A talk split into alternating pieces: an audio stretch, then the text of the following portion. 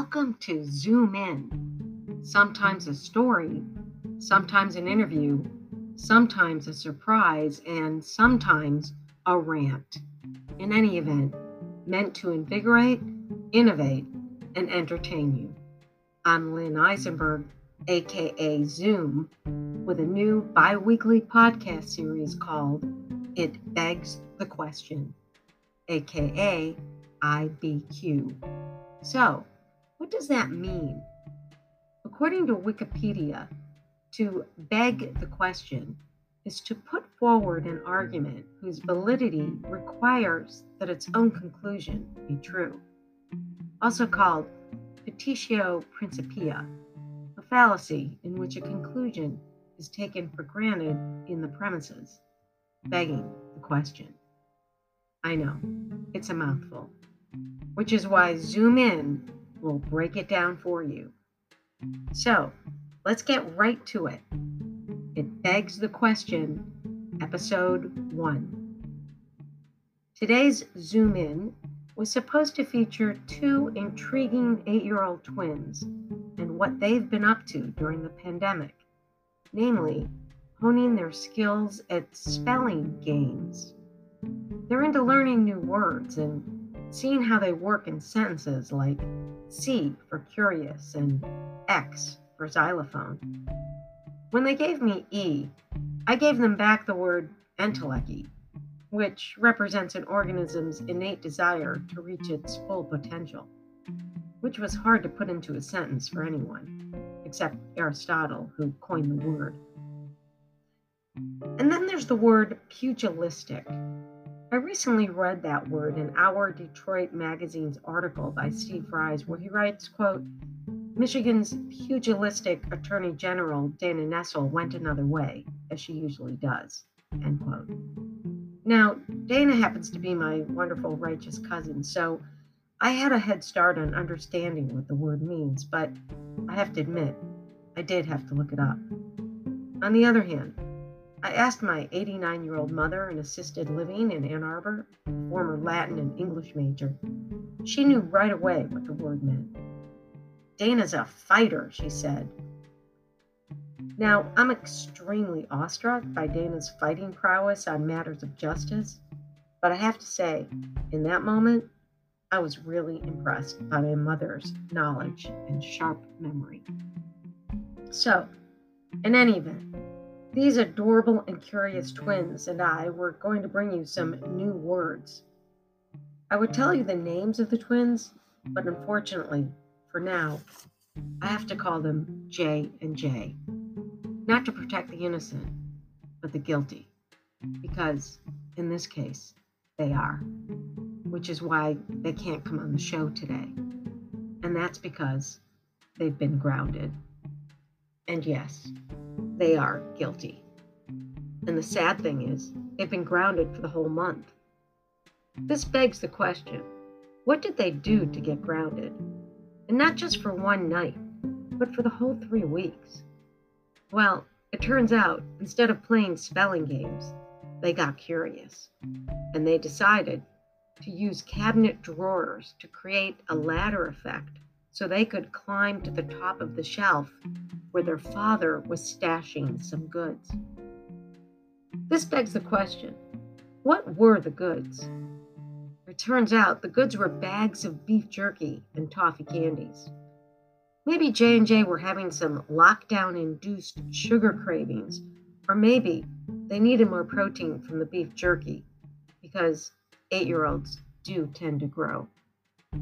Now, I have to take a moment and just say that I think the ingenuity and creativity they displayed to obtain the goods was quite admirable.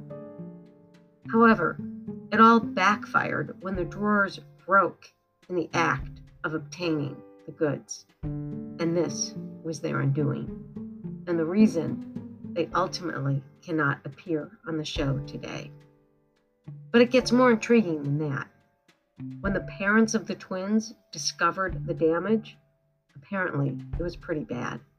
I know, because I saw the photos and the text message that said, quote, we're going to lose our security deposit, end quote.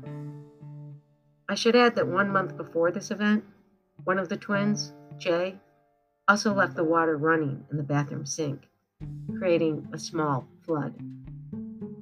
Meanwhile, the plot unraveled as to the slowly disappearing beef jerky and toffee that had been occurring for some time with one parent wrongly accusing the other of its diminishing returns. But now, the truth was out in the open, and the twins, J and J, were being admonished for their surreptitious and mischievous behavior. Honestly, I have to say I think it's a miracle they didn't fall and hurt themselves. Okay, back to the admonishment. To the surprise of the parents, J&J decided to take a pugilistic response to the whole incident, becoming belligerent and defiant. Not to mention, I heard that they tattletaled on each other. In essence, they chose not to fess up. Now, this pugilistic response did not bode well for them and became the major factor in the length of being grounding. But it doesn't stop there. The parents thought that maybe they should have J&J learn about responsibility and have them pay for the damages. At this point, you have to wonder, how are two 8-year-olds going to pay for the whole new set of cabinets and drywall? Well, it turns out they both have piggy banks. Now the question was how much money was in the piggy banks and where did it come from? According to J&J's parents, the money in the piggy banks had come from the tooth fairy.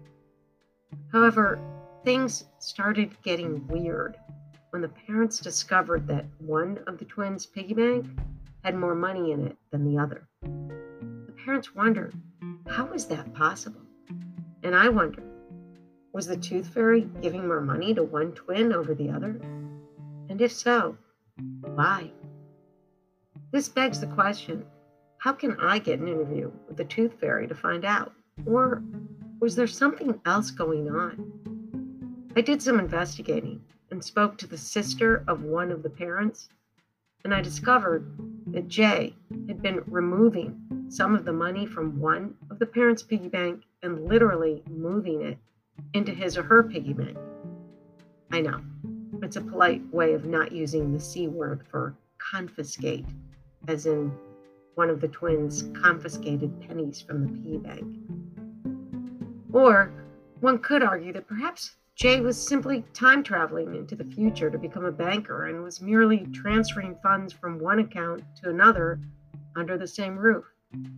Which makes me wonder if one of the Jay's futures lies in banking. But back to the present.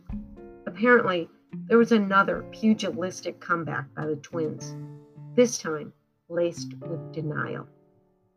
The parents decided major steps had to be taken, resulting in three weeks of being grounded, which means I can't talk to the twins or play spelling games or have them on the show.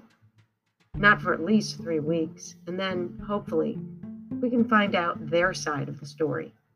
Because as storytellers, we all know there are many sides to every story. In the meantime, I have faith Entelechy is at work helping J&J reach their full potential. This begs the final question of today's episode. Are the twins allowed to play xylophones during their timeout? Because if so, I'll send them one. And that's it for IBQ. It begs the question. I'm your host, Zoom. Stay safe, stay sound.